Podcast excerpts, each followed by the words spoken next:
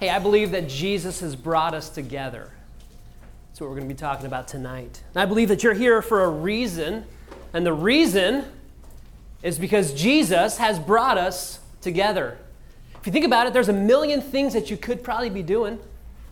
I know there's a million things that have led up to this point in your life, things that have happened or not happened. You think about the time in all of human history, and for some reason you are here sitting in these chairs right here, right now, tonight. Why? Because I believe Jesus has brought us together. Hey, grab your Bible if you haven't and open up to Ephesians chapter 2. My name is Eric. I'm one of the pastors here, and just so good to be with you. My wife, Krista, is sitting in the back wearing a hat. Can you wear hats in here? Yes. She's wearing a hat. Daniel's wearing a hat. All right.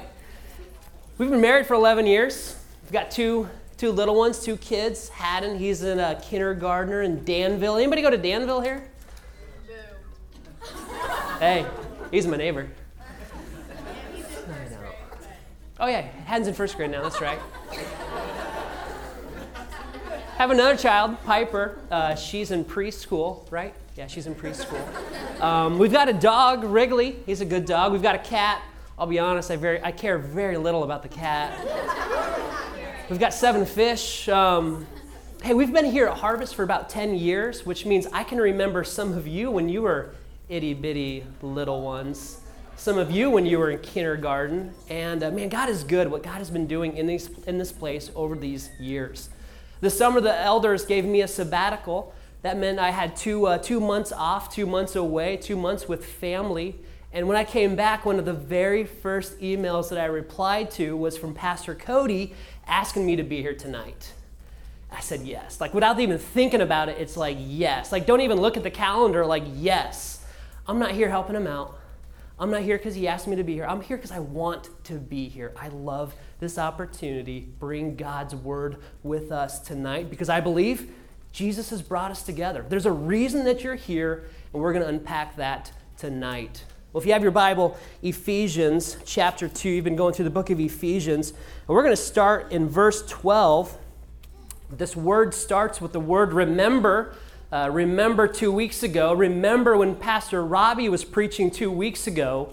Ephesians 2, verse 12. Remember that you, and listen, we have to apply this to ourselves. Like insert your name when it says you, right? Like the Lord is talking to you. Remember that you were at that time separated from Christ, alienated from the commonwealth of Israel and strangers to the covenants of promise, having no hope and without God in the world. Listen, remember that you at one time, you were Christless. You were alienated. You were like a foreigner to the Lord. You were a stranger. You were hopeless. You were godless. Is that a good place to be? Okay, you guys are smart students, right? Hopeless, godless, Christless, strangers, foreigners. Like, is that a good place to be? No, it's not.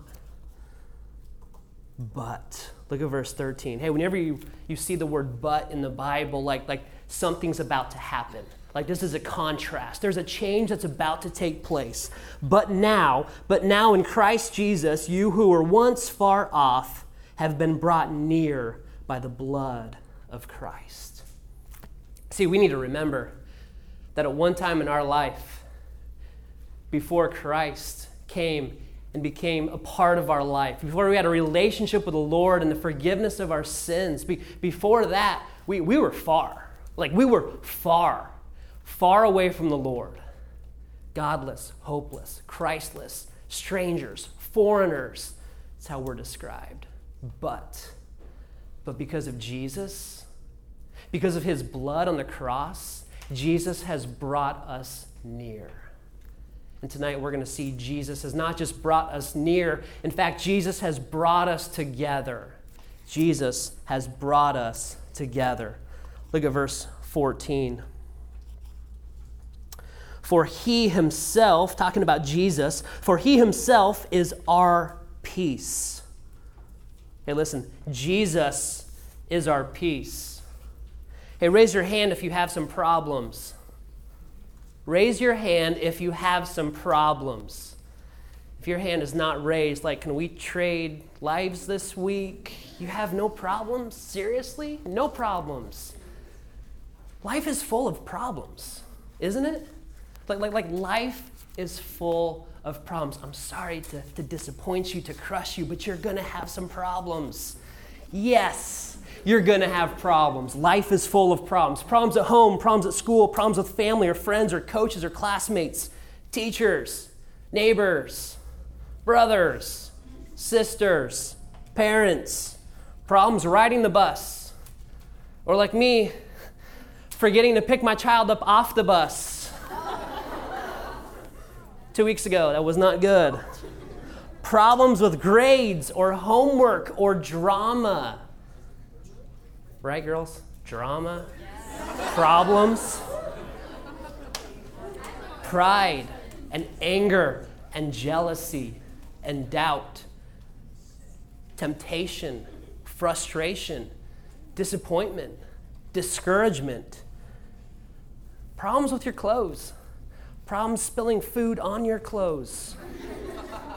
We have problems. This summer, I had a problem with raccoons. Have you ever had a problem with raccoons?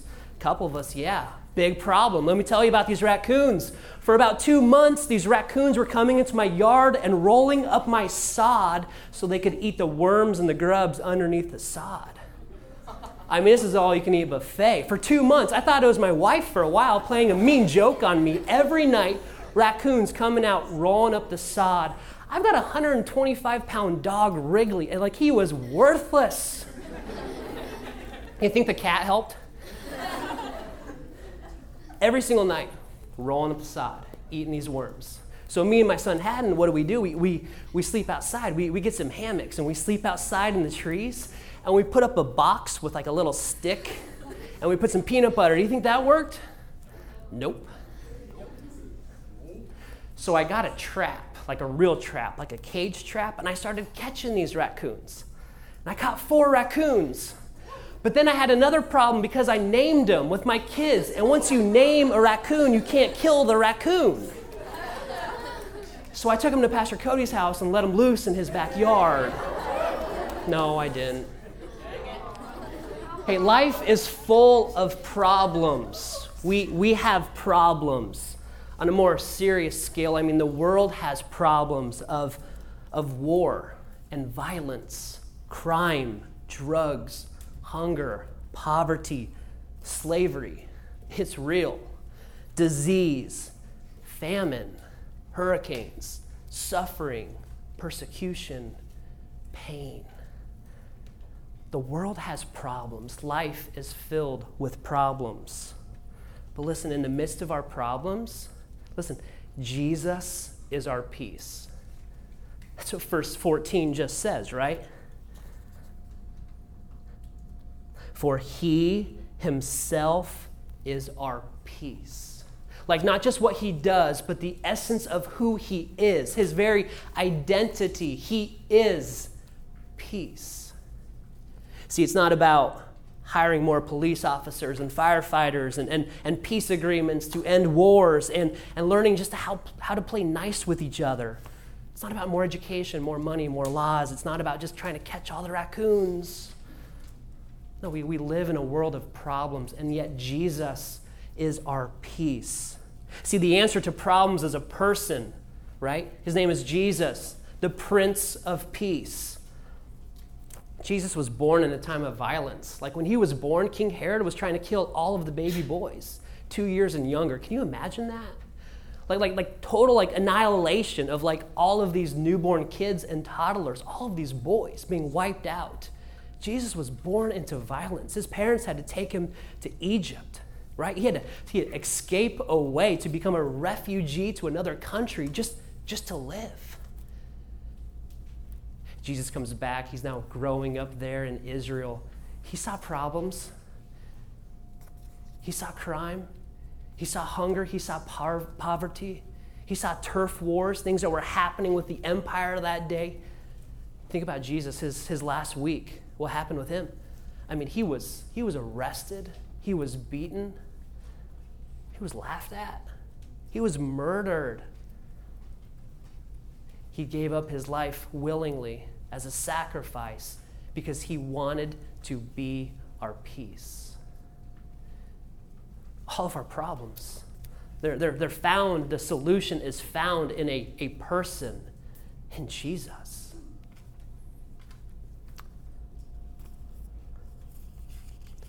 Look at verse 15 or 14. We're going to keep going. He himself is our peace, who has made us both one and has broken down in his flesh the dividing wall of hostility. How? By abolishing the law of commandments expressed in ordinances, that he might create in himself one new man in place of two, so making peace. See, Jesus made peace. There was a problem with the Jews and the Gentiles. These were two different people groups back in the time of Jesus. There was a problem with these Jews and the Gentiles. For about 2,000 years, the Jews, I mean, they were considered God's people, right? They had the favor of God. God called these people to himself. He built a holy nation from this people because of his love for them, his love for the world.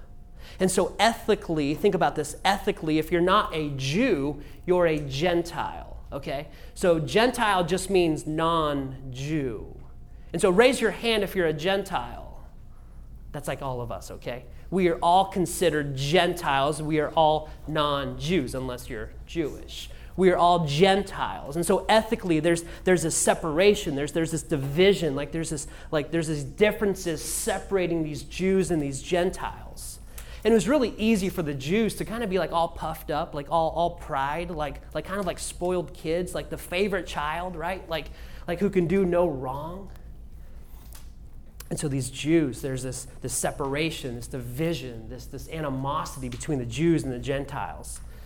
And this made the Gentiles kind of angry, kind of upset, kind of mad about it. I mean, think about it. If you've got one child who thinks they're the special favorite child, what's the other child think? Like, no, you're not. That's dumb. There was this division. There was this tension, there was this conflict for centuries, for years and years and years between the Jews and the Gentiles. Ethically and socially there was walls that were put up separating the Jews and the Gentiles. Socially, the Jews, they had rules. They could only eat certain foods, not bacon. They had clothes that they wore dressed in a certain way. They had their own traditions and festivals and calendars. And Jews, they would have had a Sabbath on Saturday and not worked on Saturday. And so socially, there was a separation, a distinction, and walls were being put up to separate the Jews and the non-Jews, all of the Gentiles. So during this time in the temple, the time of Jesus, there was a sign. It's actually this sign here. This was carved in a stone. And this stone was actually found in 1871. After hundreds and hundreds and hundreds of years, this stone was found. It's 13 inches wide. It's like 9 inches tall, 5.5 inches deep. This stone would have been in the temple. Like, think about that. Like the temple that Jesus visited. This temple had a courtyard of an outer court. And anybody could go into the outer court, Jew, Gentile, anybody could go to the outer court. But then to walk through kind of the pillars, to walk through the outer court to go to the inner court could only be Jews. No Gentiles could come into this inner court, this inner sanctuary. And then even further was more of the holy place, the most holy place, where nobody went, just the high priest one day a year. And so all of these Gentiles, they could come up to the temple, but they could not enter through this kind of, think of like a gate. And so this stone was right there at this gate, right at these pillars. And it was warning the Gentiles to not enter.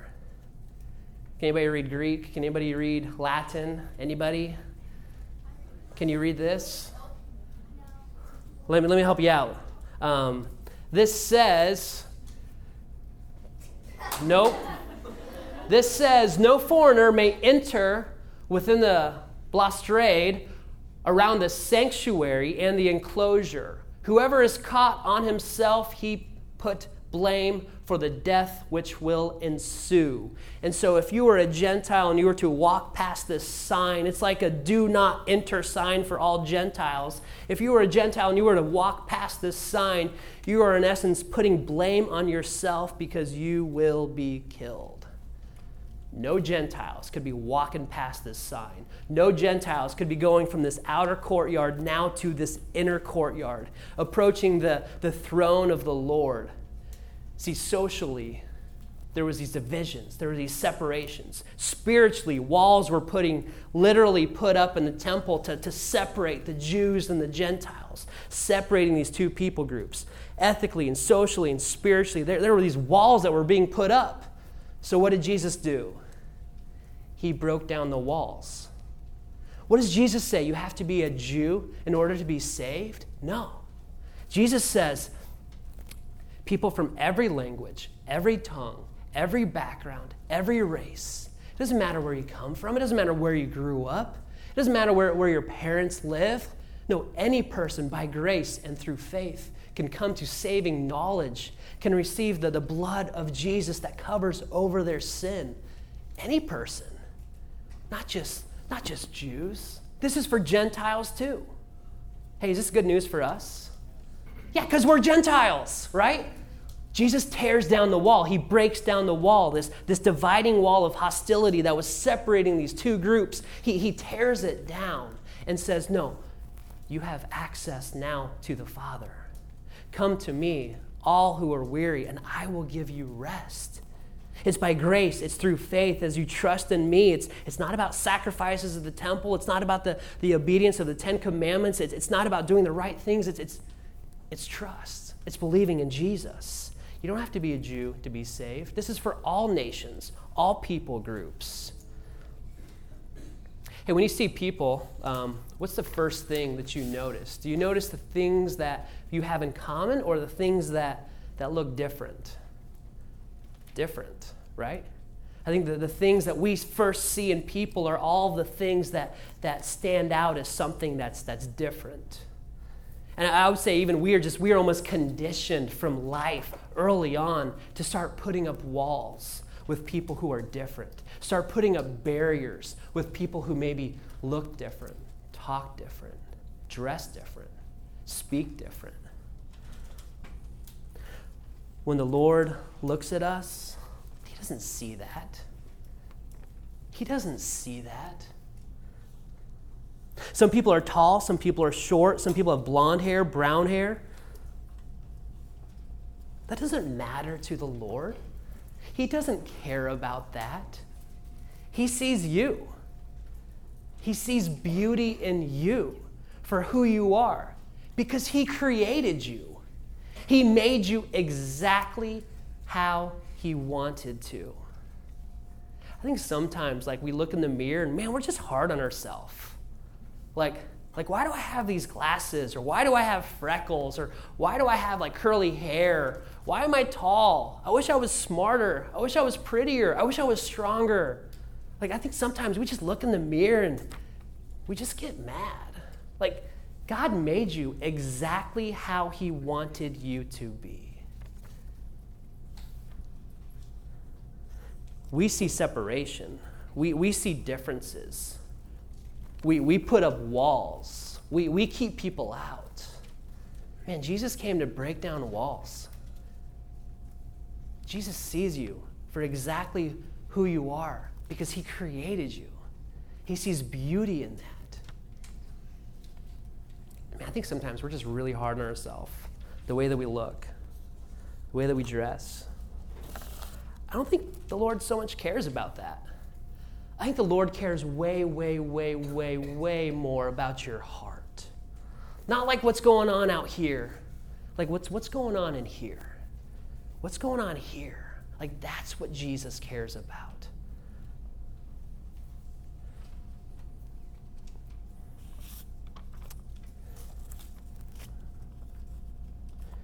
Jesus is our peace.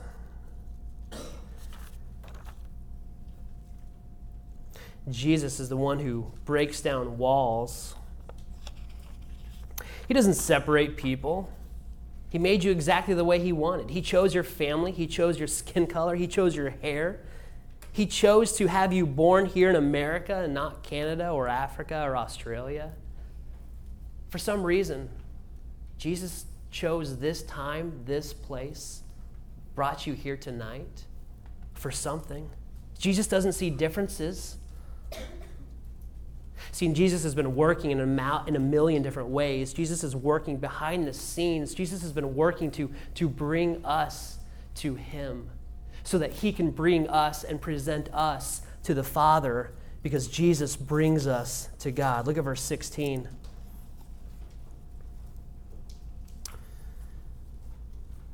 Here's what Jesus wants to do, verse 16. And he might reconcile us both to God.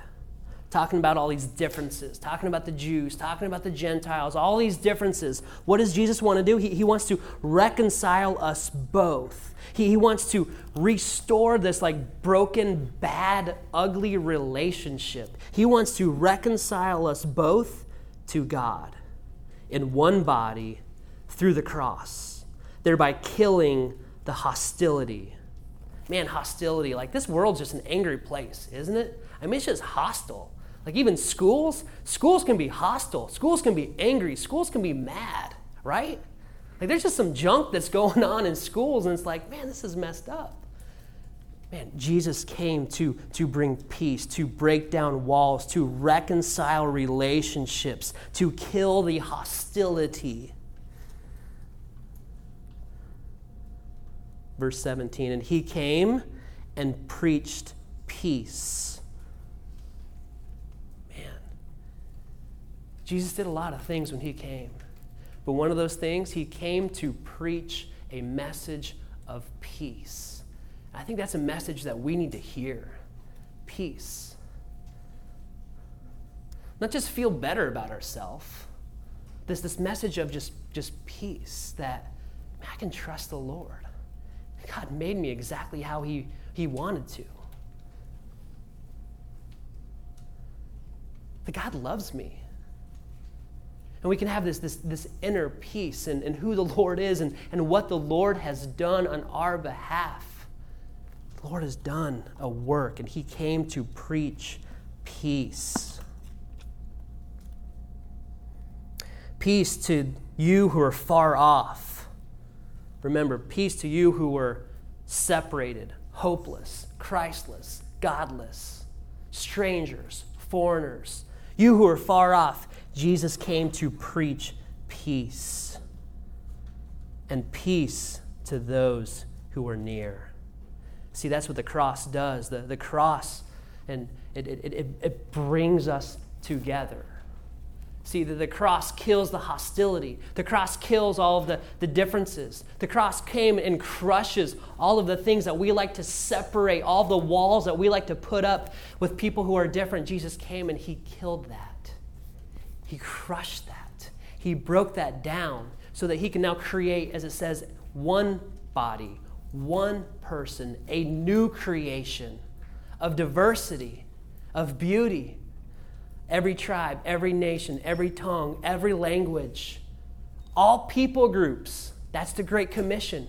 Go out to all of the nations, making disciples. See, this is what Jesus came and instituted. It's not this division of Jew or Gentile. It's all. Jesus is coming for all people groups. Through the cross, Jesus brought the Jews and the Gentiles together. He created this new body, this new humanity, this one new creation.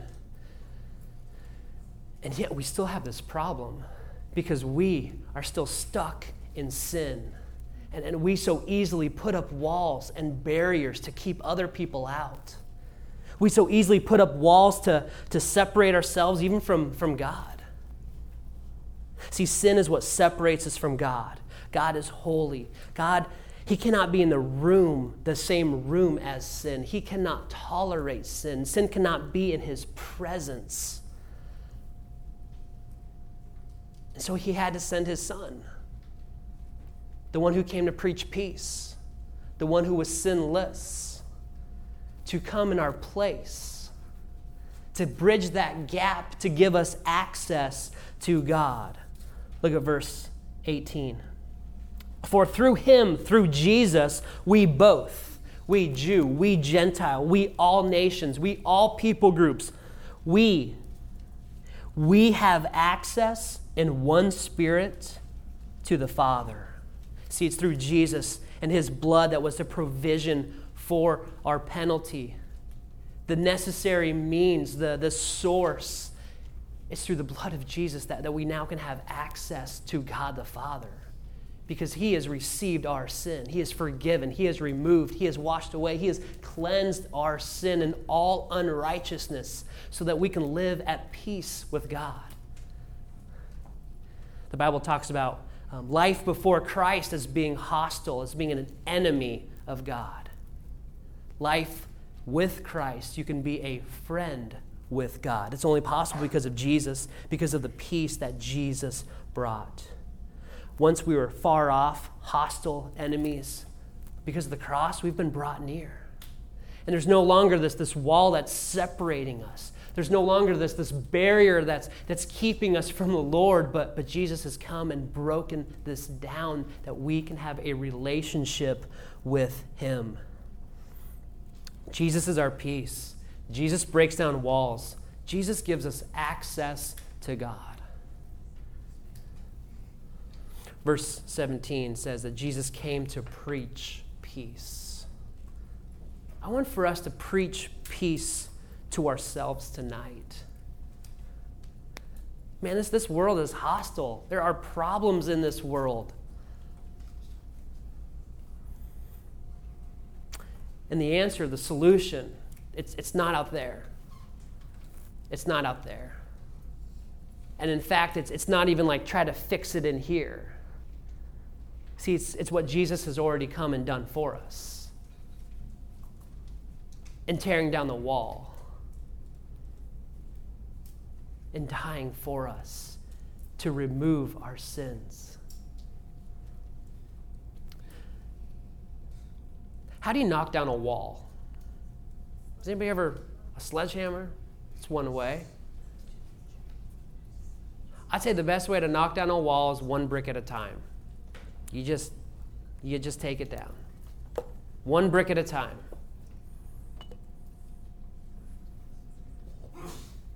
It's kind of easier when they're not cemented together. But when I get angry, right? Like when I get angry or when I'm jealous or when I get mad or have pride just like taking over, controlling my life, like I'm building up a wall. Like when I worry, I'm building up a wall because that says I don't trust God. Like when I'm depressed and I just kind of like feel sorry for myself, and no, I'm building up a wall because I don't trust that God loves me. Like when I use like bad language, profanity, man, that's not pleasing to the Lord. I'm just building up a wall. Like Jesus came to crush this. He came to separate this. But the struggle of sin in my life just keeps building it up, keeps separating me further and further from the Lord. Like when I lie just to make myself look better, it's not pleasing the Lord. When I lust after something, when I have impure or evil thoughts, wrong desires, that's not pleasing to the Lord. I'm building up a wall. And this wall is not only separating me from God, it's separating me from others. When I'm selfish, when I make this world like all about me, I'm building up a wall. When I judge others because I think for some reason like I'm better, I'm building up a wall. See, sin builds this wall between us and God. This is a wall that separates us from him. And when we put up walls in our life because we don't like to be exposed. We don't like to be called out. Like we like to hide. Pastor Cody preached on this morning. We like to self-preserve. We like to self-protect. And so we build up these walls in our life to block others, to keep others out, not letting people come too close to really get to know the thoughts that we have, the desires that we have, the issues that we have. Man, Jesus came to break this down. Jesus came to crush this. Walls help us hide. Walls keep people out. Walls push us further and further and further away. Hey, I believe the Lord brought us together tonight. I really believe that. I believe the Lord brought us together tonight, that He has a reason. For some reason, the Lord has been working in your life, and He brought you here tonight. How do you break down a wall? One brick at a time. One brick at a time. Hey, start thinking, what is one thing in my life? What is one thing in my life that's not pleasing the Lord? I'm not trying to go on a sin hunt here. I'm just asking you, what is something in your life that you're building up a wall? You're putting brick after brick after brick, and you are keeping other people out. Something that's separating you and your relationship with the Lord. What is one thing? You know, it really helps when we use specific words like worry or lie, language, lust, judgment, jealousy, pride, anger. It really helps when we use specific words as we begin to identify what are the specific things in my life that are not pleasing the Lord. Jesus came to break this down. Jesus came to crush this. Jesus came to remove this. He wants us to confess it. He wants us to tell Him, because His blood is what covers this. His grace is what covers all of this. His mercy is just what just completely crushes this wall. Hey, let's pray. God, You're good. God, You love us. God, You have come.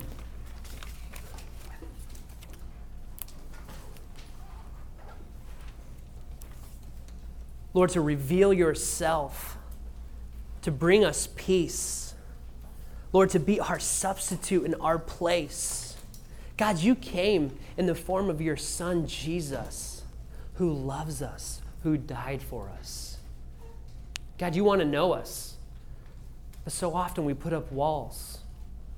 We try to hide. We try to separate ourselves. We try to not get caught. We cover our tracks. We try not to be found out, exposed. God, sometimes You just want to call ourselves out. You want us to have the courage, to have the guts to admit, Jesus, I'm not pleasing You right now. I've got some things in my life that are wrong. God, we fall on Your grace. We fall on Your love. Lord, we need Your compassion and mercy. Lord, we know You want to forgive these sins, these things within us. God, You're a God of peace. Lord, there's a lot of problems in life. There's a lot of things that are happening. The world is a messed up place. The world without You is hurting and lonely and dark. God, it's not getting better. Lord, peace is only found in You. You're the peace that can remove our problems. You're the peace that is a solution to our questions. God, we need You. We need more of Jesus. Praise in Your name. Amen.